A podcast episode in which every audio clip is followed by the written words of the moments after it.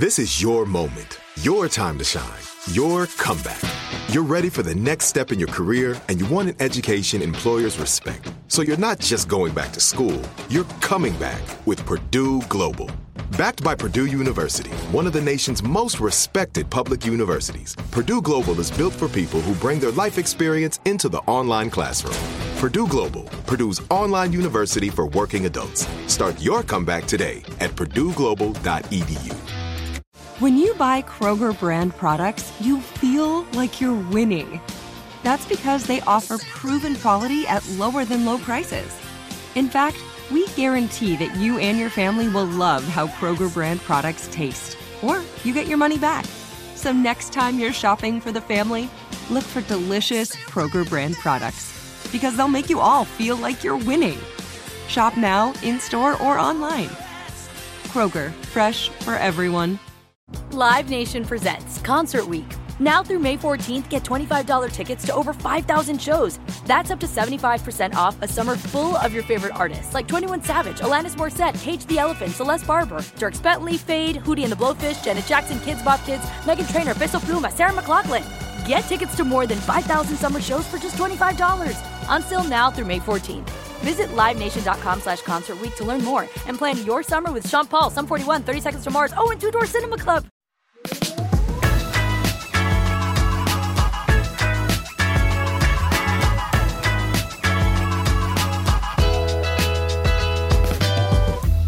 Listeners, I am so excited, honored, and just thrilled for you to hear my conversation today with journalist and Emmy Award winning television producer, my friend Jamil Smith. Through his work, Jamil explores a range of political and cultural topics, including national affairs, race and racism, politics, identity, police brutality, feminism and gender roles, and pop culture. Jamil's career has been nothing short of incredible. As a journalist and a commentator, he's been featured in the New York Times, Esquire, the Washington Post, HuffPost, and the Los Angeles Times, among others. He's served as a senior editor at The New Republic, launching and hosting the magazine's first podcast, Intersection, and he was a senior national correspondent at MTV News. Jamil also worked as a segment producer for NFL Films, earning him three Emmy Awards, after which he went on to join MSNBC, serving as a producer for both The Rachel Maddow Show and Melissa Harris Perry. While he was a senior writer for Rolling Stone at the time of recording, he is now a senior correspondent at Vox and co host of his very own podcast, Vox Conversations. Today I'm sitting down with Jamil to discuss the Black Lives Matter movement, the current climate in America, what it would really mean for us to love each other a little more, and so, so much more.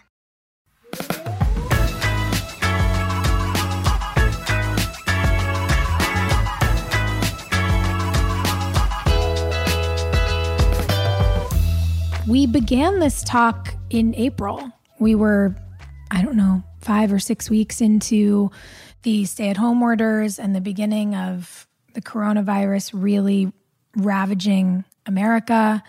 And as we were getting ready to air this episode, the world shook. George Floyd was killed by the police.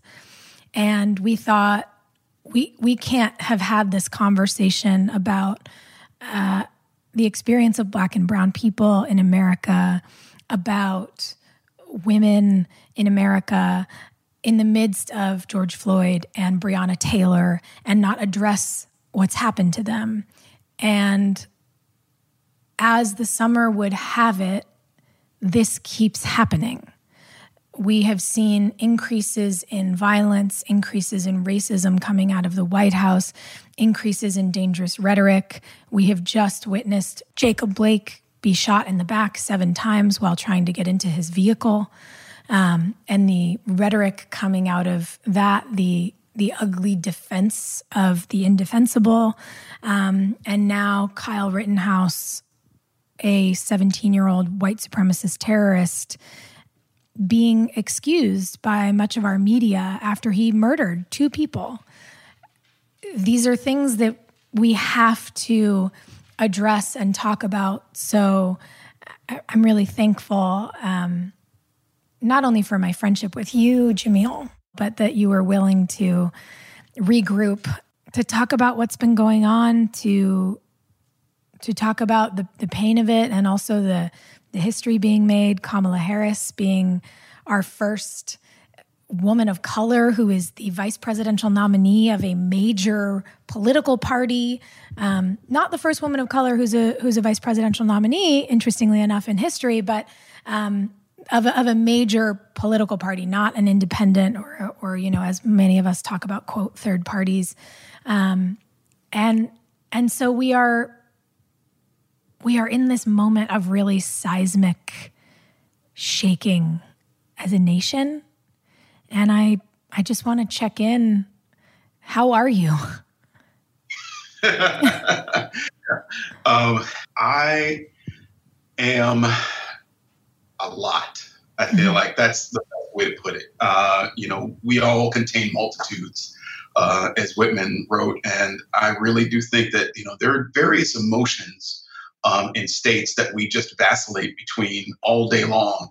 It can, you know, be due to something we saw on, on, social media. It can be due to the latest conversation with our parents where they need to vent about what's going on in the world because they have seen Jim Crow. They have seen, um, you know, the civil rights movement. They have seen these advances uh, in their lifetimes, and they mm. know how hard it is to make them, and how you know really urgent it is uh, that we address uh, the fact that they these gains are being reversed mm. with such speed and uh, and recklessness, uh, and not just by this administration. I mean, we are, are reversing them sometimes by our inaction, by our silence, and mm. we need to make sure that we keep speaking up.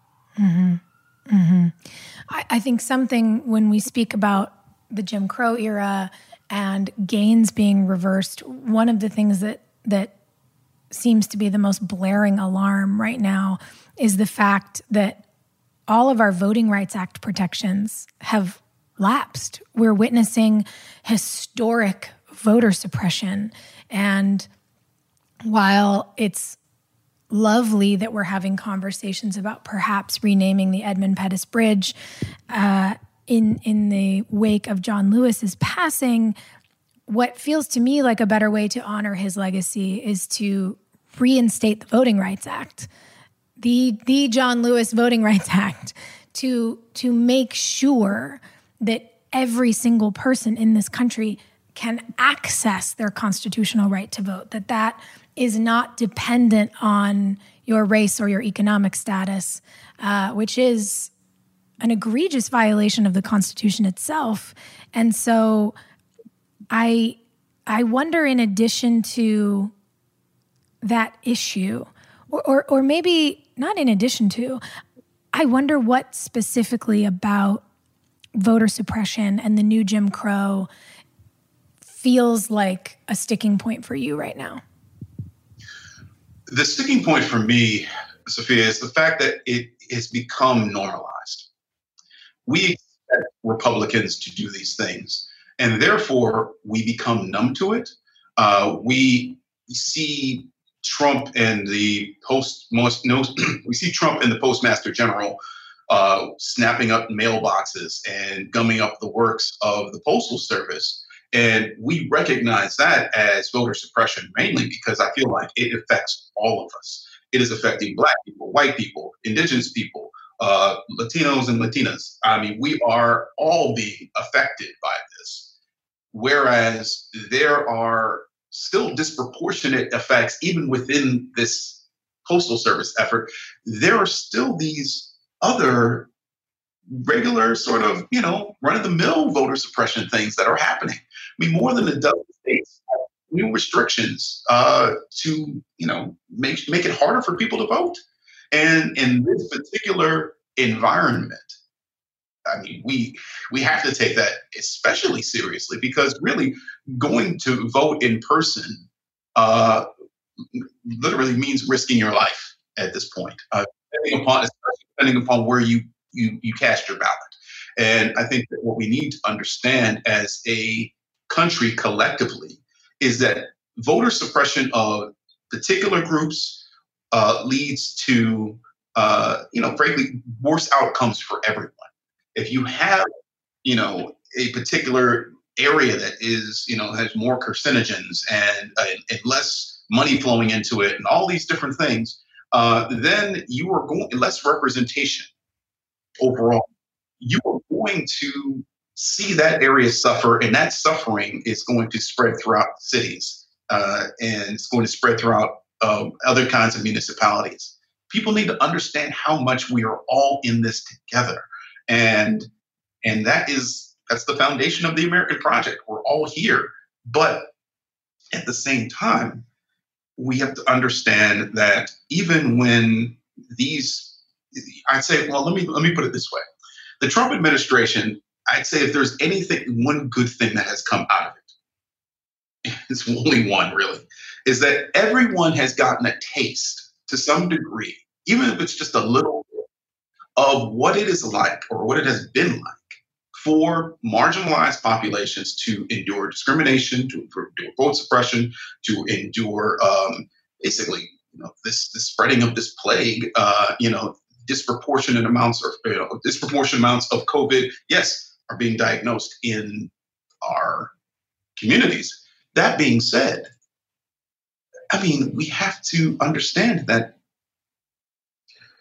it's a, you know, yeah, everyone's getting a taste of it um, you, you, you understand that this is what it feels like, even if it's just a little bit of aggravation or inconvenience or tragedy. This is what it's been feeling like for marginalized people, African Americans, Indigenous folks, LGBTQs, depending upon the uh, the offense. This is what it's been like for us, and yeah, we're really tired.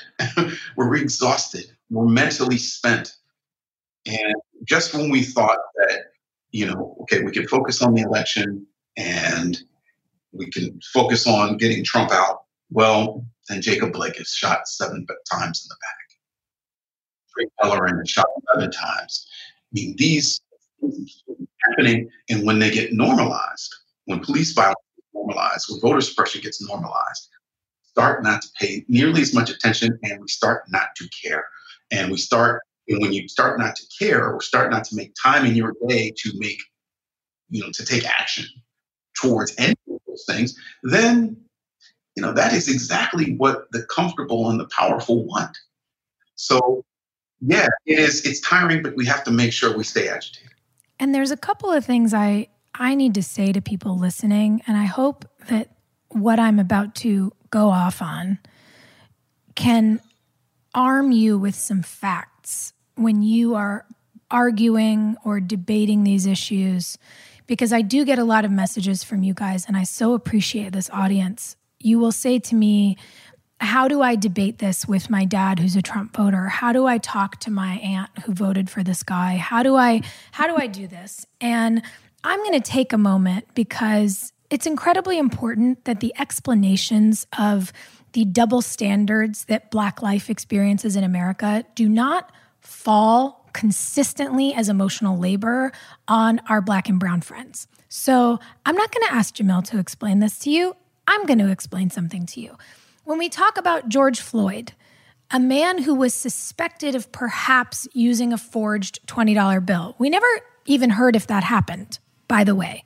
We don't know that that was a fact. But here's what I'm going to tell you poverty shouldn't be a death sentence. And the folks who were saying, well, he had a criminal record, well, look at these things that he did, I'm going to rebut that and say he was also a father.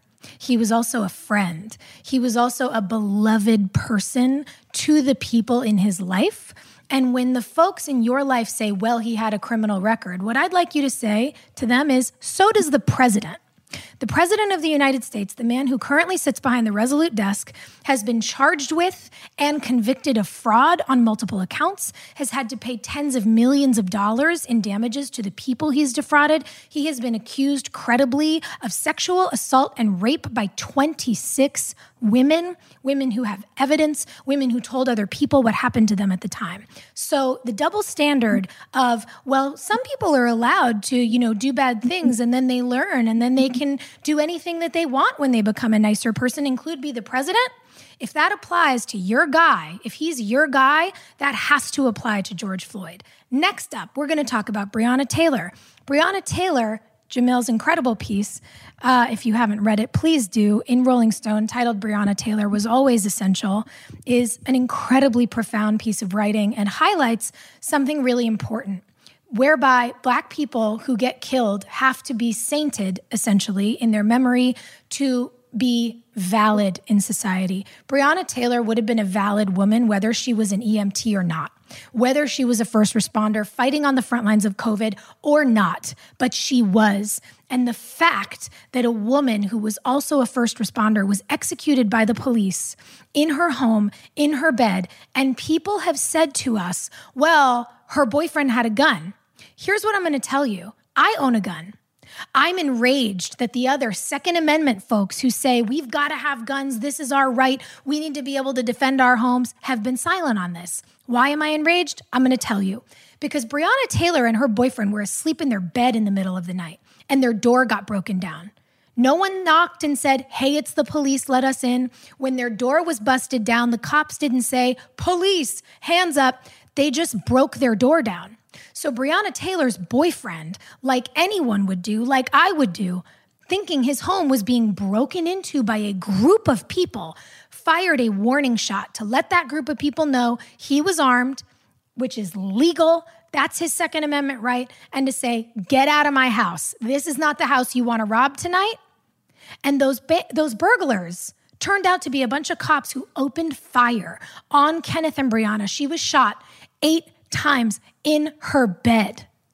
The double standard should make you nauseous. It makes me nauseous that people have been unwilling to acknowledge the fact that an American was simply exercising his constitutional right to defend his home and his girlfriend was killed. And everybody says, well, you know, the guy shouldn't have fired a gun. If that happened to me, if that happened to me, if the police broke down my door, did not announce themselves, I thought they were a burglar or a stalker, because I've got a few of those. And if you follow me on social media, you know that.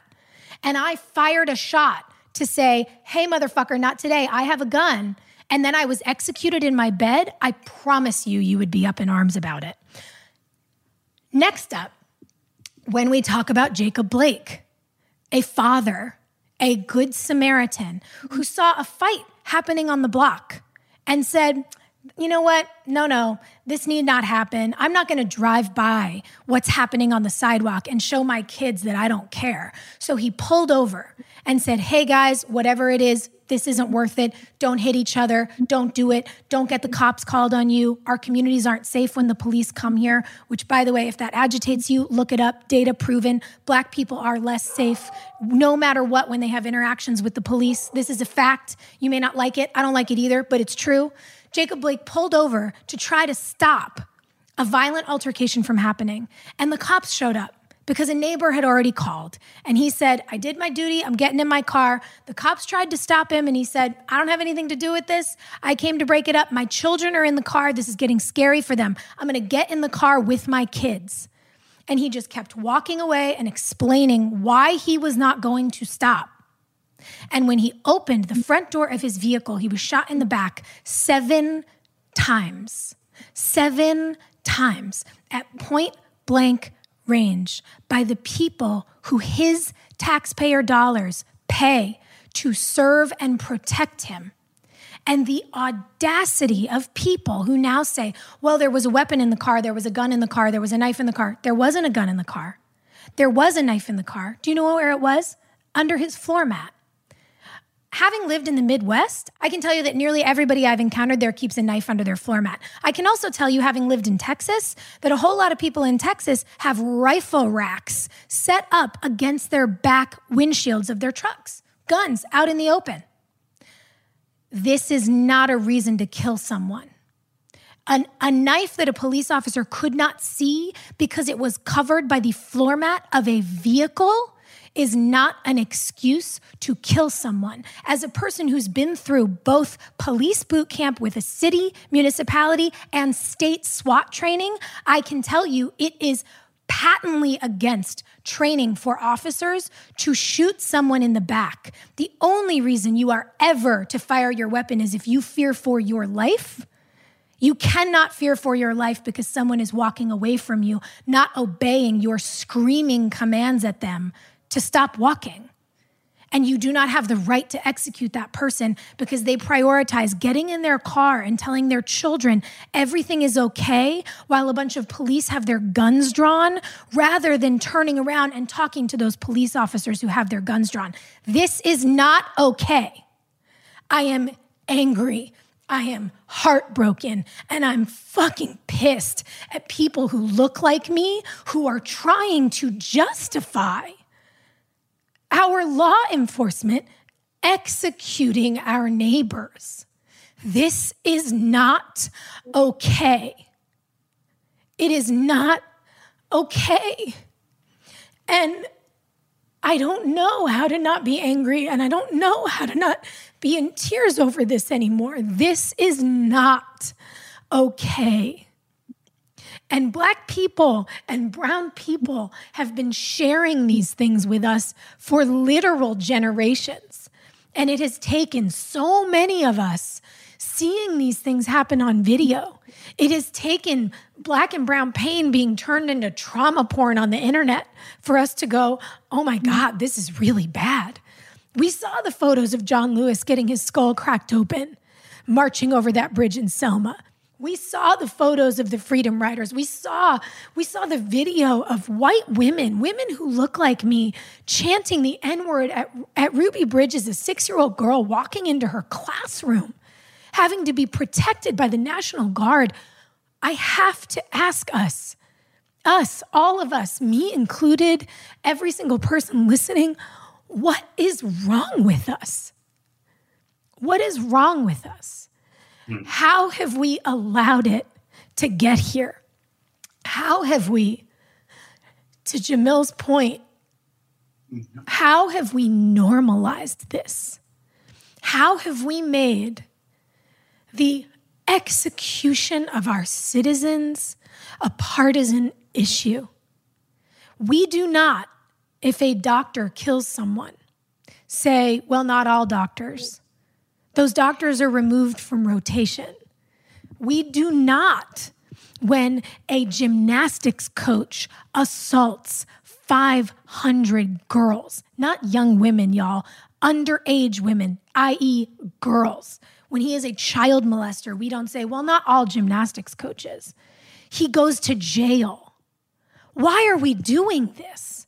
I don't want to believe that the people I would call if my home were broken into might kill me. I don't want to believe that either.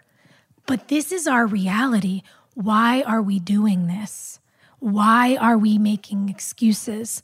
Why? Why do we tolerate being lied to when the data shows us what the problem is? Why don't we, as a society, say, we are not going to tolerate this anymore. We expect these systems to be taken apart and put back together why?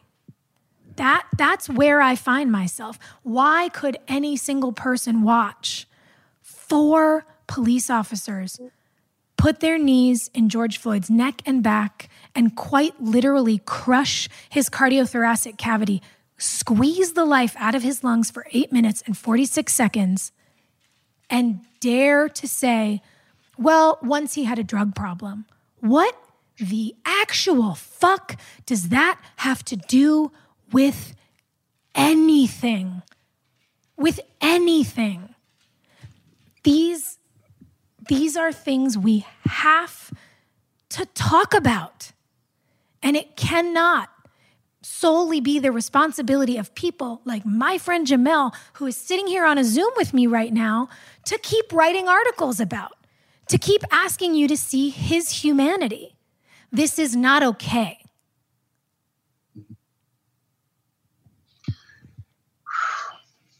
Yeah. And I I just have to say I'm so grateful for you because I am exhausted. I am not sleeping. I don't I haven't slept through the night in 2 weeks. I I haven't slept through the night in a week.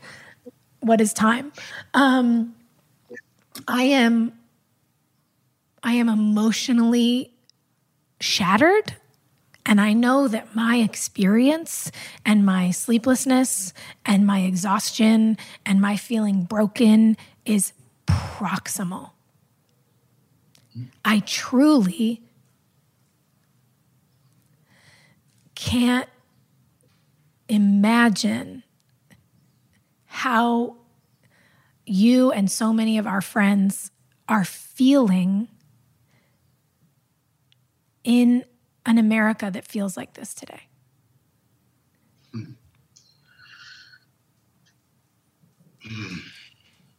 Yeah.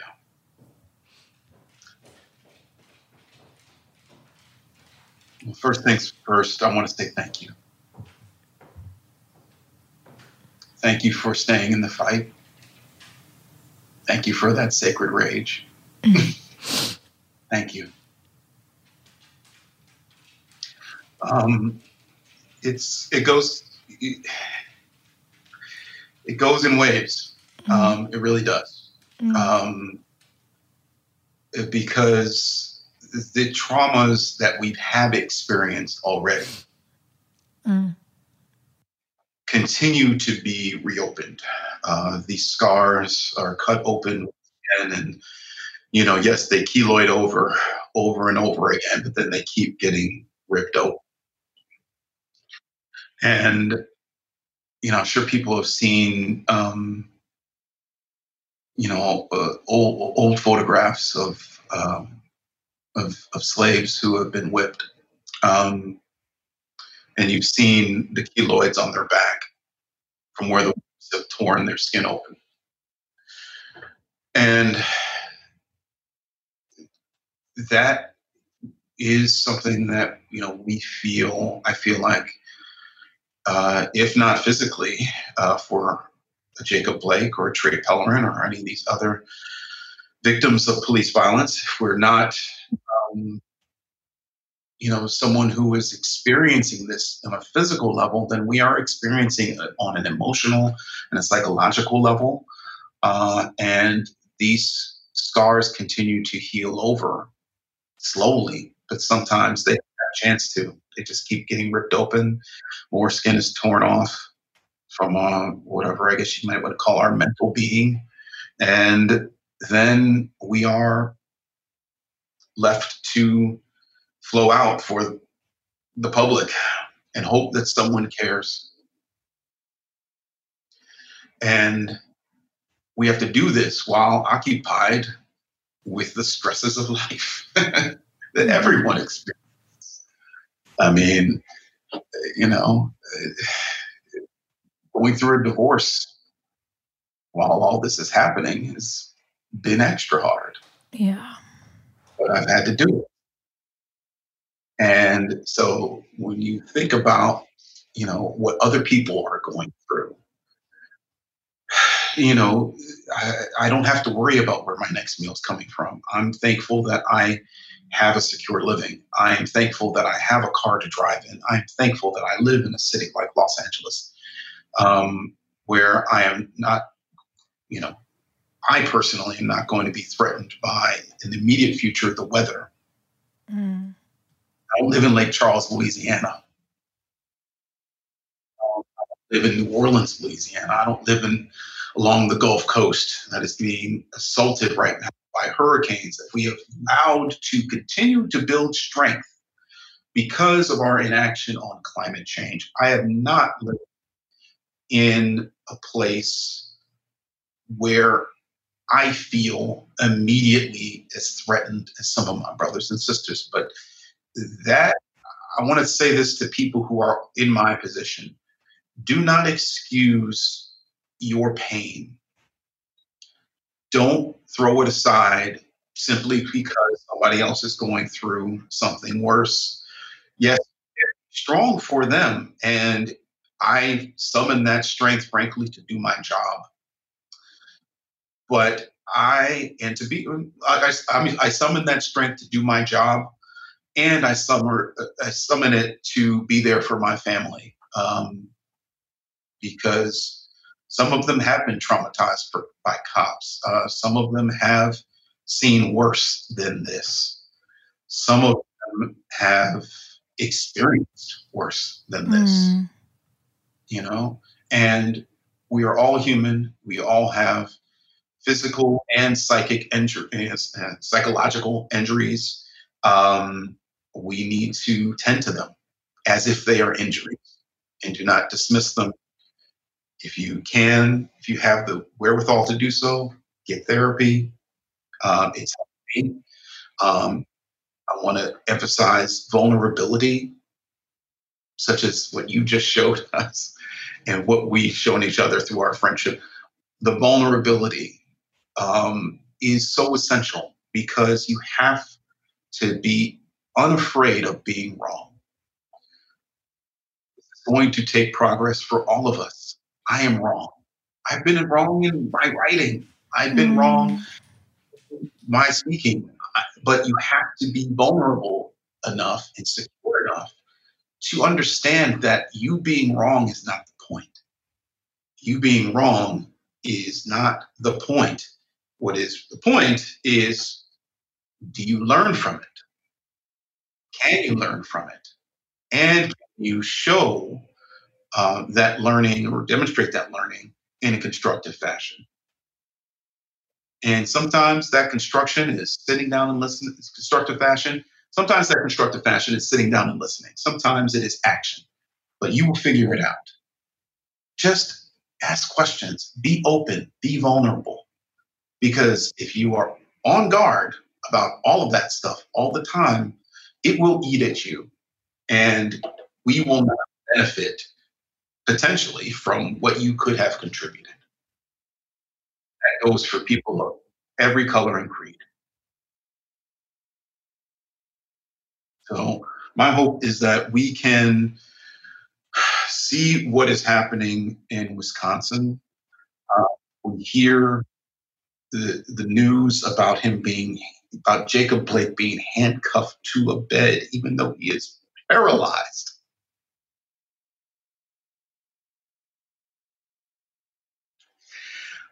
I, I just, I just, that tells me so much about America right there. That, you know, him walking away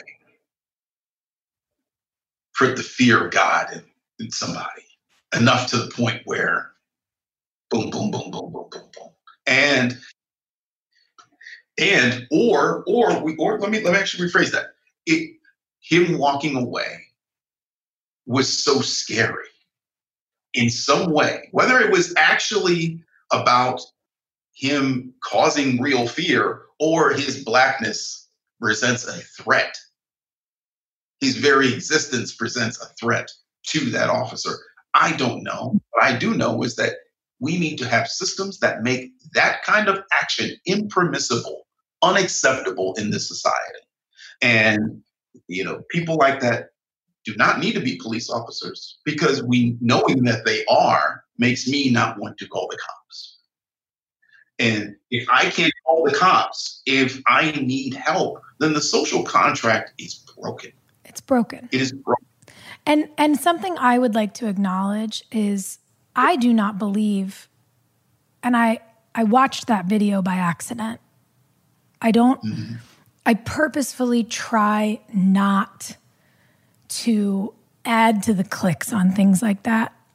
And I was following a, twi- a Twitter thread, and then there it was, and and I thought, God damn it! And then when I'd seen it, I thought, okay, I've seen it. So what I need to do now, and this is so sad, I said to myself, I need to analyze it so I know how to rebut the bullshit that I know is coming. And so then I sat there and I really watched it more than once, and it was awful. And what I saw was not fear. What I saw was rage at not being listened to. What I saw was the kind of energy I've been on the receiving end of from certain men who are so angry that I don't obey, who want me to be docile and obedient and sweet and to stroke their ego. It was a a perversion of that same energy, which is, I just gave you a fucking order, obey me. I saw that man be so angry that Jacob Blake continued to completely passively and peacefully walk away from him. And I would bet, I would bet that he was saying, I am getting back in my vehicle with my children. I would bet that he just wanted those cops to know I'm not here for this. I'm not doing this. I wasn't a part of this. I was breaking up a fight. I'm getting in the car with my kids, who I would wager were probably screaming by this point. Little children seeing a bunch of adults yelling and shouting and pulling guns, that's terrifying. And for a father to simply want to get back in his vehicle with his children, that's not life threatening and that's not scary. So to anyone who who even wants to offer the the potential of perhaps that officer was afraid. No he wasn't. You're not afraid of someone who is calmly walking away from you. I saw that anger on his face when he reached to grab jacob's body and he just started shooting him. You cannot shoot a person you are sworn to protect for trying to get in their car with their kids. You just can't. And by the way, cops aren't supposed to kill guilty people either. There you go. They're not supposed yeah. to do that. Dylann Roof murdered a church full of people and was taken peacefully. Kyle Rittenhouse is a domestic terrorist, by the way, with a record. Multiple, multiple accounts of misdemeanors and charges for unlawful behavior, drug possession, all sorts of things. Nobody's talking about that. This is not an argument I'm willing to stand for. It's just not. You do not, you do not shoot a person in the back. If I, a legal gun owner, shot someone in the back who, let's say, let's say we go back to that potential hypothetical example of what would happen to me if I were in Breonna and Kenneth's situation. If somebody broke into my home, I fired a warning shot. They went, oh shit, wrong house, and went to leave, and I shot them in the back seven times.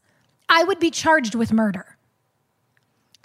And I know that because I've been through sheriff's training on when you can and cannot legally fire your weapon at an intruder in your home. It is illegal. There cannot be a double standard. There cannot. And this is actually the argument. This is what people are talking about in the in the the, the purposefully agitational phrase defund the police. No, that doesn't mean get rid of the police. What it means is why why is half of the budget, the entire budget of the entire city of Los Angeles, given to policing? People think the idea of defunding the police sounds radical. We've been defunding education for decades. What if we put money back into our schools, into computer labs? What if we put money back into our park system? What if we took some of the money that is given to the militarization of our police forces against us, and instead, when you called 911, you would say, Do you have an emergency and need the police? Push one. Do you have a mental health crisis and need a social worker? Push two. Do you, uh, is there a, a fire to report or a domestic violence issue or a, and you would simply push the key for what you needed. And then the police would just do policing. And the social workers would do the social work. And the firefighters would fight the fires. And the list would go on. We, it doesn't have to be like this. And it doesn't mean we're waging a war on the cops. It means we're asking them to stop waging war on us. I think fear leads to anger. Number one. That's fair. and fair. so when you think about when you think about that anger, the the get over here, boy, listen to me, I have authority, that kind of anger, right? It's the kind of anger you know we heard about, you know, in from you know from overseers when they would oversee the enslaved, um, and considering the roots of the profession of policing, uh, it's really, you know, in terms of slave catching, it's really not all that uh, far afoot from where that attitude stems from. Mm. And so when you think about that man grabbing him by the shirt before he fires the shots, I mean, it, you know, it, it's just an utter casual, reckless disregard for human life. And if you needed to get his attention, if you needed to make him stop, just I haven't had any training. I I know how to I know how to use a gun, but I've never had any police training.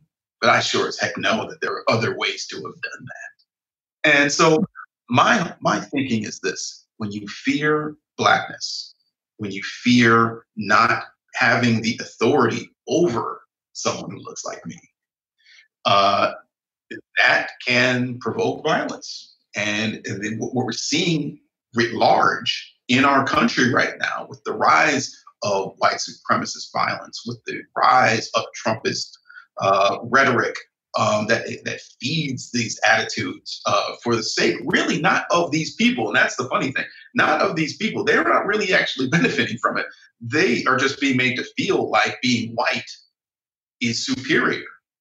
And so, even if my health care goes away, even if my job uh, gets wiped off the board, even if uh, COVID um, ensures that my small business uh, never opens up again, well, at least I feel better than this black person over here, this Hispanic person over here, this indigenous person over there. Um, and and we have to something also that you upon that I really wanted to hit. We have to talk about masculinity in this society and how it feeds these kinds of racist incidents. Because listen, there have been shootings that have involved female cops killing black people. Happened in Oklahoma. It's happened.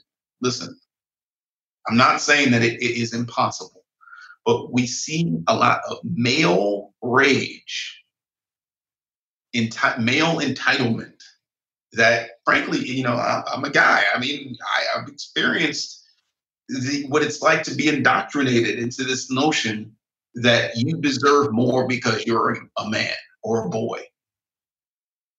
And this is something we learn early. And it is something we have to unlearn. And, and, and we have to take an active interest, even if you think you are the most liberal, uh, progressive, feminist dude out here uh, okay, you may think that you have a lot of unlearning to do. I have unlearning to do. I'm almost 45. I have unlearning to do. So we have to take the approach that we have been fed a lot of stuff in the society that sometimes isn't our fault. Sometimes we ingest it because we enjoy it. It makes us feel better. And there are powerful people who are willing to use that to maintain not your power, but their power. Trump doesn't care about these people. He cares about maintaining his power. Mm. And he cares about maintaining it really, not so that he can serve the working man. He remember he's hmm. talking about, I am your voice. That's what he said the first uh, time he was nominated for president. And what has that voice brought them? 180,000 dead yes. Americans from this, yes. from this place that he's willing to spread openly and willingly and mm-hmm. without any consequence, all for the sake of appearing normal. And then he is, you know, willing to let these problems fester, whether or not he wins or loses, um, because he has managed to build a cult of personality around mm-hmm, himself. Mm-hmm. And cult of personality says, hey, anything I do is all right. Everything I do is fine. Everything I'm doing is for you. And these people believe this stuff. And uh, it's the story, frankly, of white supremacy in this country. I mean, it's it's how this stuff happens. White supremacy does not feed feed or help all white people. It helps the powerful white people. Mm-hmm. and mm-hmm. and the sooner people understand that they actually have been left out of this yep. con job that he is operating, yep. I don't know. Maybe maybe I have. I, I, that's the only thing that, that helps me maintain hope. Um, and I hope that people, you know, I'm not looking for people to all of a sudden switch their votes and all of a sudden they're going to be voting for Biden, not vote. I, I'm not looking for that because I understand how alluring this white supremacy is. I'm not expecting this to be cured immediately, but what I am hoping is that our society can understand that these folks in the Republican Party are pushing an agenda that serves plutocracy. And yes, white supremacy is necessary for that, but they are not out here caring about folks who are struggling and, No. and resentful. You know, I mean, he told, he said that they should close the Lordstown auto plant, which is right near where I grew up in Northern Ohio, hmm because they wouldn't allow them to wear his MAGA hats at work. You want to close a, a plant now in that area? You're talking about hurting a lot. You're oh, talking about hurting a lot of working class white folks and black folks and other folks, all who are working at this massive plant. And then you know, and and you want to, or you want to see all these different things go go down, and then you want to like claim victory because maybe you reopen something that people don't even need.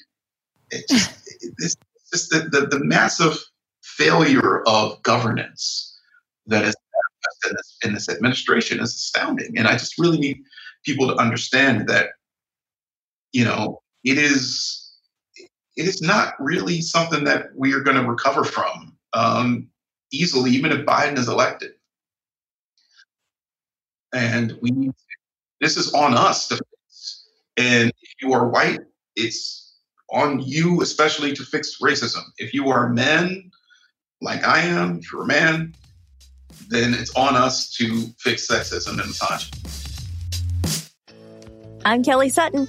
And I'm Amber Anderson, and we are the hosts of Country Heat Weekly, the podcast where we run down everything that's hot in country music. I am so excited about all the things that we're covering in Country Heat Weekly. Country music news that you need. Straight from Music Row. We've got the inside scoop, We've got artist interviews. the hot seat. We're going to have somebody sitting in the hot seat each and every week We're going to talk to some super fans. that take vacations just to go listen to their favorite country artists. And then there's our heat index. We get to talk about what's burning up our country heat playlist. I love this because it gives us a chance to spotlight songs that the fans love and we love too. We are going to dig into the Amazon Music archives and celebrate some music we might not have heard in a while. We are going to rediscover some favorites. I want to rediscover some of those artists that maybe got overlooked in the past. This is going to be so much fun because it's all the things that we love already. Find and follow Country Heat Weekly on Amazon Music now.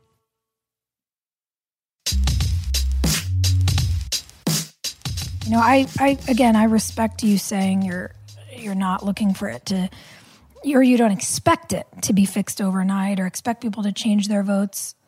I do. Mm. I I desperately want us to reclaim some semblance of decency, some semblance of willingness to look out for each other.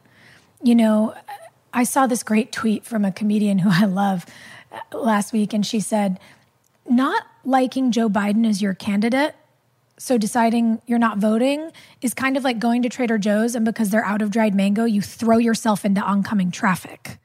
I was like, honestly, that's really great. You don't have to be the most excited. It, there is there is a real need for us to remember that it's not all about us. It's about our country. And I know for a fact that I've got friends, I've got family. I you know, I was in Oklahoma recently. There's a lot of people who are afraid of what they're hearing from right-wing media in the middle of the country about the progressives and you know how how radical this is. And some of our favorite leaders aren't that palatable to them, but Joe Biden is. And guess what? Donald Trump isn't palatable to me, but he might have been palatable to some of those voters who now are willing to vote for Joe. And guess what? That works for me. If we collectively get a leader who works for more more of us than not, That's our fucking job as citizens. And then it's our job to get super active in local politics to elect the kind of mayors and Congress people and senators who will hold Joe and Kamala accountable to being better representatives for all of us. You know, people who who shit all over their records really upset me because here's the difference. Trump will double down on his monstrous behavior and say, "I can do whatever I want." And Joe has said, "You know what? We thought we were doing the best we could with the information that we had and now we know better and we're going to do better." And he does it over and over again. And that's what I want in a leader. There's nobody who's been in politics since the 70s or the 90s who hasn't been a part of something that hasn't been that hasn't turned out great for us. That's not possible. The point is to you to exactly what you said about yourself as an individual. You can look at where you've made mistakes in your writing, where you at the time were telling the truth in the best way that you knew it and said, "Hey, I've since learned, and so I've changed my mind."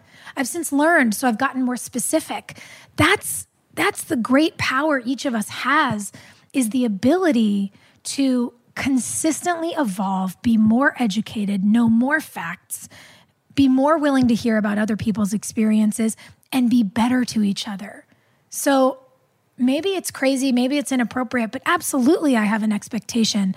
I I I want to launch a rallying cry for all of us to show up and do the right thing, even if it isn't our favorite thing, because not doing something, not voting, not showing up, this is this is the moment where democracy lives or dies. This is the moment where the United States gets back on track to be held accountable, to live up to her ideals, or we literally become Russia and we see the the quote enemies of the president, the progressives, the people who don't agree with him, wind up getting poisoned. They're already getting killed. We we see elections like just happened in Belarus where the people voted in a new leader and it doesn't matter because a dictator said, "No, I'm still the president."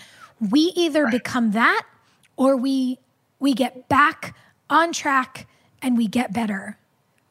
Those are our options. Yeah. I think we really need to understand that everyone, I think, to make this progress that we're both talking about and that we both want, we all need to embrace a, a real collective sense of critical thinking. Uh, we need to understand that critical thinking about ourselves, about this country, about uh, everything that is happening from even the leaders that we vote in uh, ourselves, the leaders whom we approve of, we need to be critical about them. And that's one of the reasons why, frankly, I love my job so much because it, it, it's essentially, it pays you to learn and it pays you to be critical of everybody. Mm-hmm. I mean, supposed to not mistrust people. I think that's different than, than being a critical thinker. What you were supposed to do is investigate. What you were supposed to do is be a responsible citizen and be informed. And I live by the Baldwin quote. You know, I love America more than any other country in the world, and exactly for this reason, I insist upon the right to criticize her perpetually. It's my computer that, background. No kidding. Yes, I just talked about this yesterday. Yes, it's my favorite. I mean, yeah, that to me is that is, that is the quote that animates my work. Uh, that is the quote that keeps me going. I do love my country. And I think that Black people, frankly, have shown their love for country more than almost any other group. It's mm-hmm. not a mm-hmm. competition. I do think that it is astounding the idea that, or the suggestion that Black people demanding equal rights, demanding equal treatment under the law, uh, and women and indigenous groups and all these different marginalized populations doing the same thing for themselves is somehow a strike against America. It is, we're seeking to improve this country. We're seeking to have it, as Martin Luther King said, it be true to what you said on paper. You yes. put ideals mm-hmm. in this country. Mm-hmm. And said, well, only these people get to take advantage of this ideal. Only these people have the potential to fulfill that ideal within their lives, within their within their existence here. You, on the other hand, do not. you have the opportunity to live up to a certain point of the ideal. And if you're lucky, maybe if you can run a, a fast 40, or you can dunk a basketball, or you can, uh, you know, score hockey goals or what have you, then you are able potentially to taste a little bit of it. But when you leave that baseball field or that boxing ring or whatever field of play that you may be involved in, then I can still pull you over and I can consider you a nigger. And that is, to me, the animating part of not just my work in terms of what I try to do, try to make this push people who are in power to be better. But I mean, saw it this week with you know with the NA, NBA, the WNBA, MLS, MLB, golf and tennis athletes saying, "Hey, uh, we can take a pause." NFL practices, you know, got shut. I mean, it, seeing it spread. This is not going to stop. It's not going to be limited to August 26th. Of course, four years to the day that Colin Kaepernick first took a knee during a preseason game uh, to protest against systemic racism we are not going to see that end just on that day. Yeah, NBA playoffs may be back on this weekend, but don't don't get it twisted. They have made it clear that if I am displeased with the state of this country, I will deprive you of my entertainment. Yes, and of the, of the and of the corporate profits that that entertainment provides. The irony of Jared Kushner having the nerve to say, "Well, it must be nice that the NBA players have the you know money to, where they can take a day off." They're not taking a day off; they are striking, and what they are doing is denying the profits they make to corporate owners, corporate sponsors. They are creating a seismic wave in our actual economy in that day, in that moment, on the following days, it matters because mm. if all if all we seem to care about in this country is capitalism, okay, we can disrupt that. We we can absolutely put a pause on that. And and you know, it's also not lost on me. I must just say this this might be good for the folks at home too who need again the ammo to argue it's not lost on me that Jared Kushner has the nerve to say that about a bunch of professional athletes when he's literally the son of a criminal billionaire whose daddy paid his way into college, who then became the son in law of another criminal billionaire who has increased his personal wealth by $100 million a year working in the White House, which is a clear violation of the Emoluments Clause. Uh, and the fact that he is even given a position in the White House despite having not passed a security clearance, is criminal nepotism. So he has no right to criticize people who have made themselves the most elite athletes in the world, using their power, spending their privilege to defend their community. That man, that boy, needs to sit down, shut up, and perhaps learn how to disrupt a system that is not working for people. Because if he perhaps put up any form of protest in the White House, maybe his father in law wouldn't be behaving like a tyrant or a wannabe king. But again, plutocracy. Ugh. You know? And so you have a guy in Kushner who says it might must be nice for these millionaires mm. to take a day off. Mm-hmm. Well, and his father-in-law been taking the last four years off. Yeah, and and to your point about the cost to us, obviously we're looking at 180,000 dead Americans, which somehow right-wing media has made acceptable uh, to apparently 65% of Republicans. They think that's okay.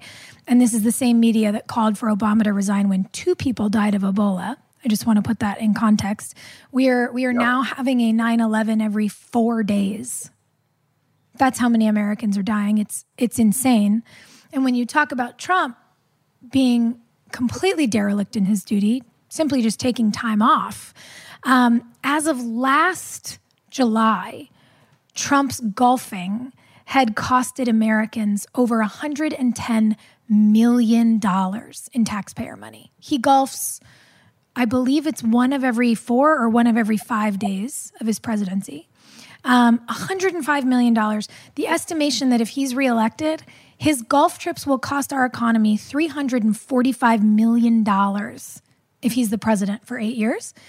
And this is a man who had the nerve to tell us that Obama was golfing. And he actually, at a campaign rally in 2016, talked about his golf course in Miami and said, and I quote, I love golf, but if I were in the White House, I don't think I'd ever see Turnberry again. I don't think I'd ever see Doral again. I don't think I'd see anything. I just want to stay in the White House and work my ass off. Hmm.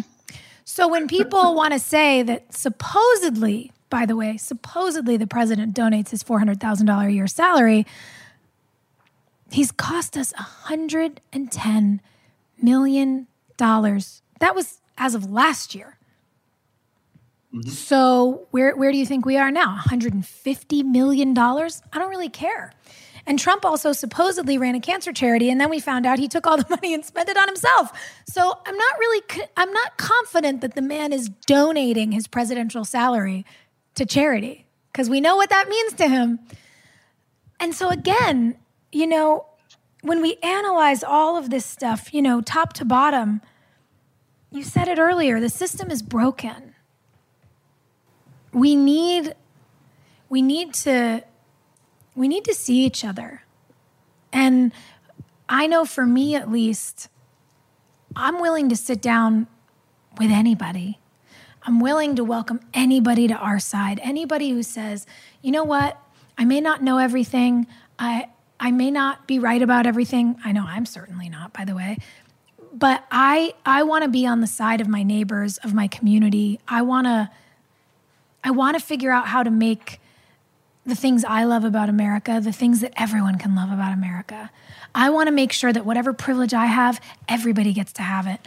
Anyone who wants to do that, come on over. You don't have to know everything. We're all learning together all the time. But unless we really get frank and specific in our language and in our acknowledgement of what is happening, we are going to keep making excuses for the toxicity that poisons all of us. All of us are at risk in a system like this. And I share I share your hope. I truly do. Um, I I hope that there are people who understand the greater purpose of America that America, yes, may have been founded by you know a lot of you know slaveholding white men. Uh, you know, it was largely built to reinforce their privileges and their ability to uh, maintain that institution. That being said, there have been a lot of corrections since then, mm-hmm. and a lot of hard work and a lot of bloodshed to make those corrections. Um, we cannot go forward thinking that we're going to continue to need to see more bloodshed, more bodies pile up in order to make change. Change is easier than this. We can make it easier if we want to.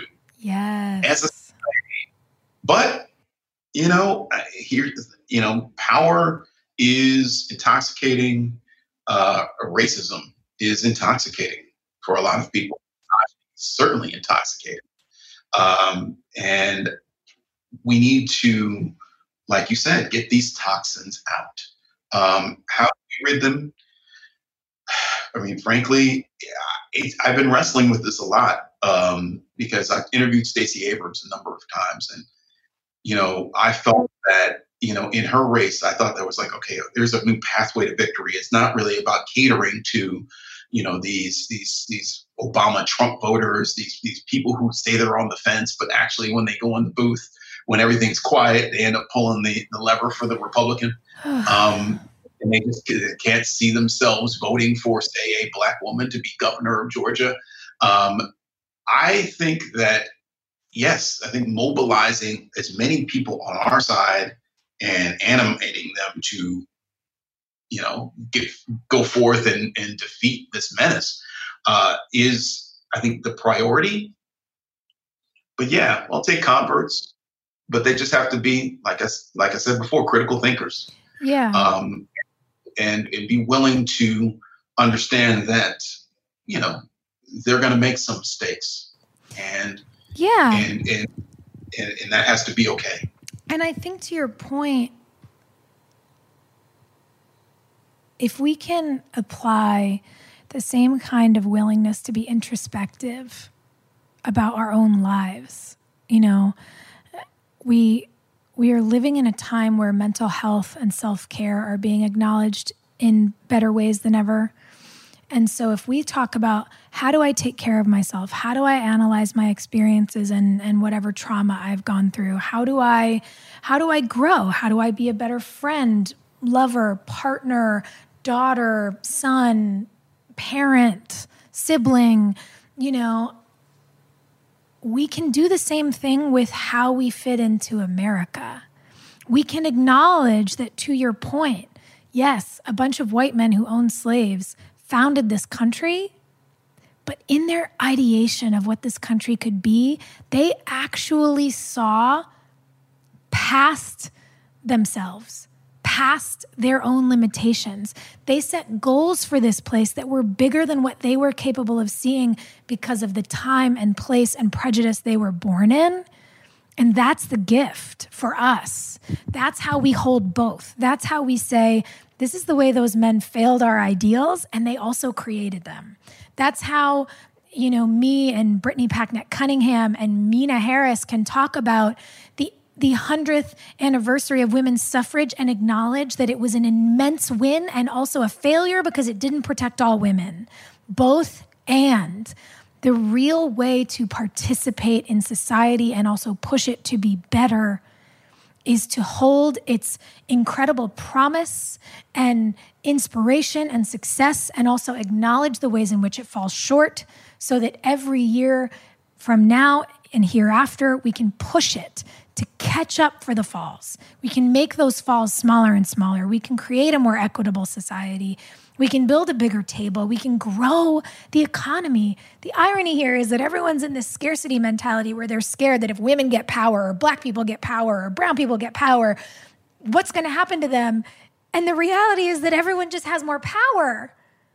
Right. It's you not know? a zero sum game, people. It's, it's not a zero sum game. It's truly not. I mean, simply in my experience as a woman, just analyzing, uh, looking at the analysis and research around the data that comes from what would happen if women were actually paid equally to men, the United States economy would grow by $2 trillion. We wouldn't yeah. actually be in this financial suffering. We wouldn't be trying to figure out what we can afford as a country because we'd be able to afford it all. So imagine right. if every single person who has been held back was suddenly made whole Imagine the trillions and trillions and trillions of dollars that our economy would be bigger. You know, there's there's quite literally enough for all of us. We can grow and, it together.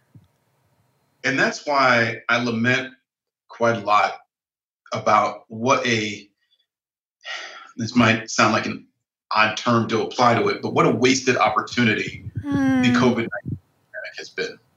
Because here is a disease that we can all catch, that we can spread like wildfire mm. if we do not collectively take action mm-hmm. and make sure that we are protecting one another by wearing our masks, by mm. uh, by being isolated, uh, by staying at home and being responsible, by not going to bars uh, and to and to other places of business that we have no business being in while there is a raging, you know, pestilence in our society. Yep. Uh, you know, it can wait, folks. It yep. can wait. And you would think that people would understand, hey, we have an opportunity here to have some, to, to have some healing because everybody can catch this. So it's not good if black people catch it. It's not good if Latino and Latinas catch this. It's not good if indigenous people catch this and it spreads like wildfire mm-hmm. in their communities. It's not good for us because we could be yes. around them. Okay? And everyone can be is around each other. So we should be making sure that we are taking care of our neighbors. But instead, what we've seen from way too many people, and we're getting back into how masculinity feeds us, we've seen way too many men in particular not wearing their mask because I guess they feel like, you know, our our chromosomes protect us. I don't know. And like, like no men are getting sick from this thing. Um, and they, they so feel weird. like they just need to serve themselves, uh, you know, that like we need to live our lives. Well, yeah, you can live your life. Just put a fucking mask on. Yeah. Hello. you know, put a fucking mask on. Like I I I I know my you know my parents are going to hear that now. I'll be upset. But, but the point is, I is that upsetting. It is that upsetting. Uh, You have with a chance to take at least the minimum amount of collective responsibility within this society. How hard is it to stay home and not do anything if you have the privilege to do so? And by the numbers, we know that it is more white people who have the privilege to do this than people of color, disproportionately throughout this throughout our society. So if you cannot stay home and put on a mask, and instead you feel the need to march into a state house, for instance, with a, a high-powered weapon of war and demand your right to kill yourself and other people, then again, the social contract is broken. Yeah. How am I supposed to respect anything that those people are saying mm-hmm. or offering to the economy of ideas mm-hmm. when they don't even care about my basic survival? And I see it manifest not merely in their support for, for a particular candidate or their uh, encouragement of police violence or their uh, exacerbation of discrimination in any particular arena, they are showing it to me by not wearing a mask. Because that's really, I mean, it's it's become to me a, a symbol of utter disregard for our lives. If you believe that Black Lives Matter, put on a mask. Mm-hmm. Mm-hmm. Yeah, it's it's no the irony is not lost on me that the anti-mask crew has now hijacked uh, the women's phrase, my body, my choice. I'm like, oh, now, now it's your body, your choice. Is that really?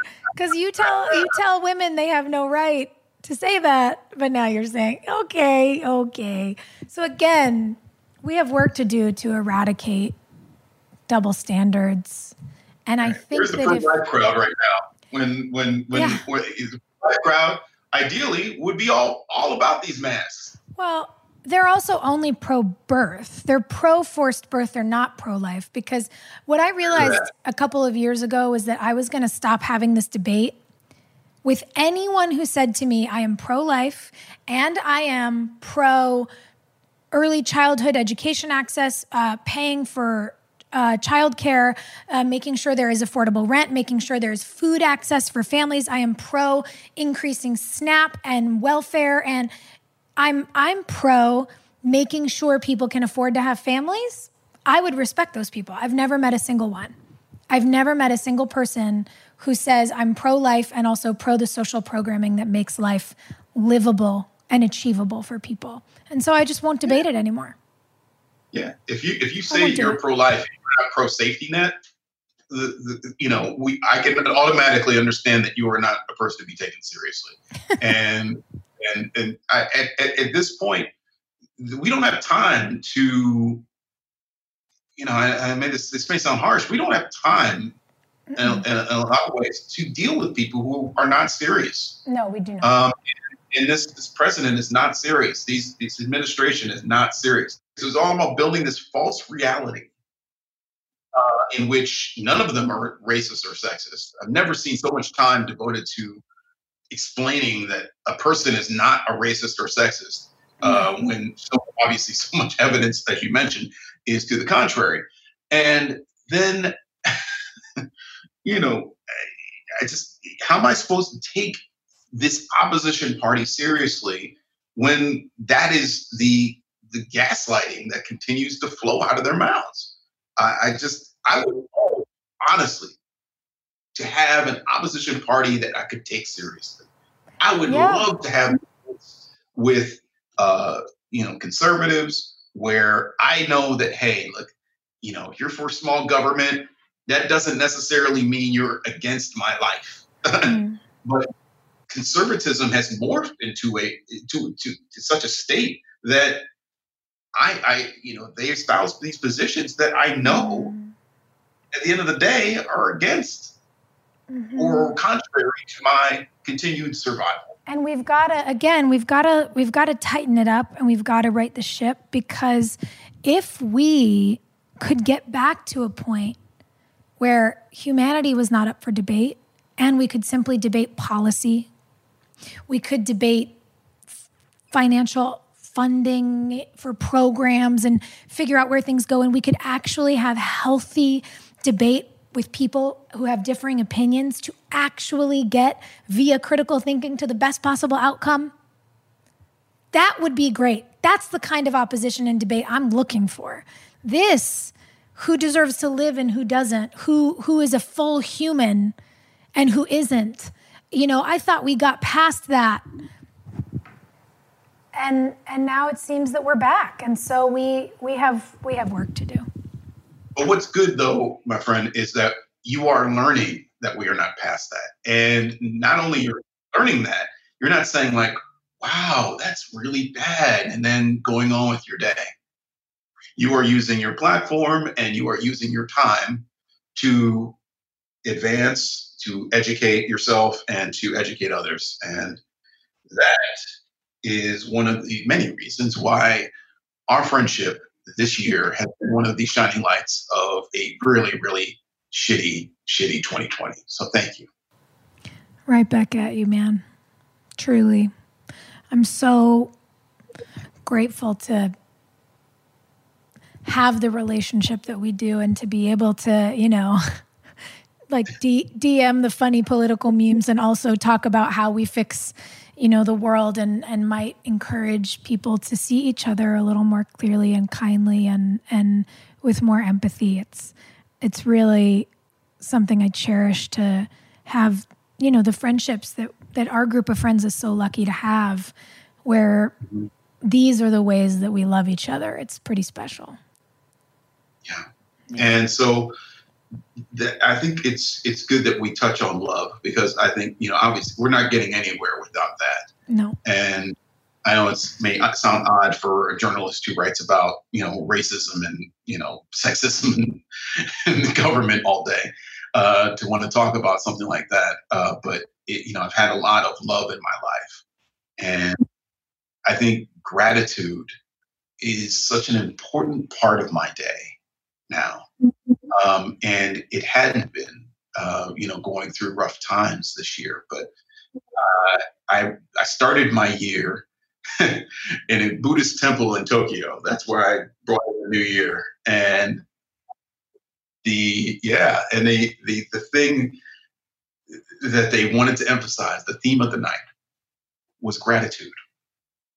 And they handed out little cards with the Japanese character N E N which represents gratitude. And that is a reminder that I try to turn to every day.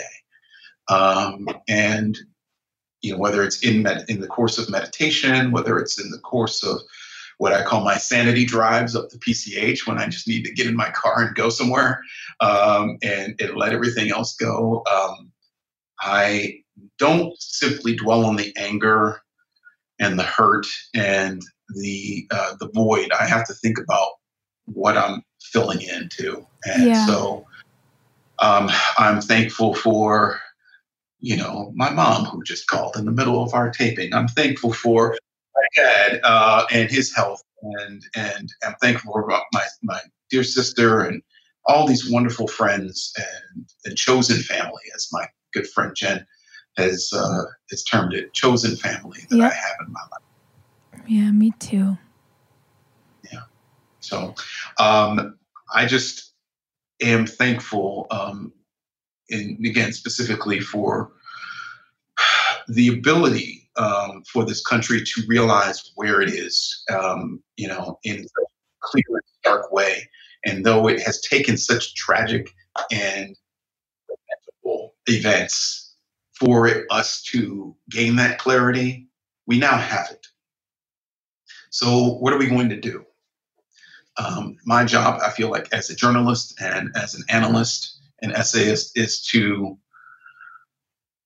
simply introduce a perspective into the world um, that I hope people find useful, and to tell stories that I feel are important about how the things that I care about the most are getting fixed, and how we are how we can all, you know, play our part. And mm-hmm. I don't, you know, people have said, "Oh, that, that sounds like activism." Well, I don't think so because I know activists. I know people who are community organizers, people on the ground, people like you said, like Brittany and and and, and folks who are doing that work. And what I hope to do is tell their stories a little bit more, uh, to help people understand what those human beings are like. Uh, what kind of are they going through? What kind of laughter do they have in their life? Um, you know, let's see all of the people who are working to advance this country as full human beings. Let's get to know these patriots for who they are. Um, and I can do that with an objective eye. I can do that with a subjective eye. Um, you know, I don't need to, I'm talking to a fellow journalist here. I don't need to tell you hmm. um, I, that, uh, you know, we need to understand that we have the capability to tell these stories, but we should do so responsibly. And and I just hope to keep doing that. Um, and Rolling Stone has given me a great forum for that, and I'm I am grateful every day. I love that. The gratitude, the gratitude helps refuel the tank in times like this. It really does. It really does. And I am thankful for new people who have come into my life because I people are like, oh, I have enough friends. I'm like, really? Do you have enough friends? Do you have enough? Because is there a number? Is there like a quota? Uh, you know, uh, I would love to know what enough friends feels like uh, because I don't have enough friends. Because if I had thought that, you know, there's a lot of wonderful people who just this year alone, present company included, I would never have met and never mm-hmm. have encountered. Mm-hmm. And you know, uh, it's it, this is one of the loneliest times I think maybe America has probably ever experienced. All of us have mm. probably with that feeling of loneliness in ways maybe that we have not particularly been familiar with. And so, make, like you said, make those connections. We got to see each other. We got to find ways, even if it's by video, uh, if it's, you know, I don't know, you're someone's on a stoop in Brooklyn and you're standing on the sidewalk. Just be socially distant, but be a community. You know what I mean? Um, you know, if you're standing, they're standing on their front porch and you're standing on the on the tree lawn, you can still shout and and, and be a community. Um, it's it's it's really important for us to be around each other and to embrace that notion that we can, in fact, realize these ideals mm. that were put um, America is worth fighting for. And however you do that, um, it's up to you. Um, I feel like I'm in my lane. I feel like I'm happy doing what I'm doing. And, you know, whatever, you know, comes forth, we'll see. But I feel like um, overall, uh, uh, you know, all this calamity in the world cannot quash my feeling of belonging and, and happiness. Good. So here, here. Yeah, let's let's let's keep let's keep that community going and and and and and frankly keep listening to um, to wise people mm. and broadening our horizons. I try to listen to a new album a week. Um, something that something often that I you know, in genres that I've never would have considered, you know, country. Not a country fan, uh, not a you know death metal guy, but you know, if there's an album, I was like, okay, that looks interesting. I'll listen to the whole thing. And okay, I've experienced that. Great. Let's make our life about these experiences, you know? And um and let's make space we, let's make space for each other. Indeed. Indeed. And whether that's in a DM or, you know, hugging somebody in person, um, make space for people. Make space for people in your life. And welcome possibility. Welcome possibility feels like a good kind of motto to take out into the world. Amen.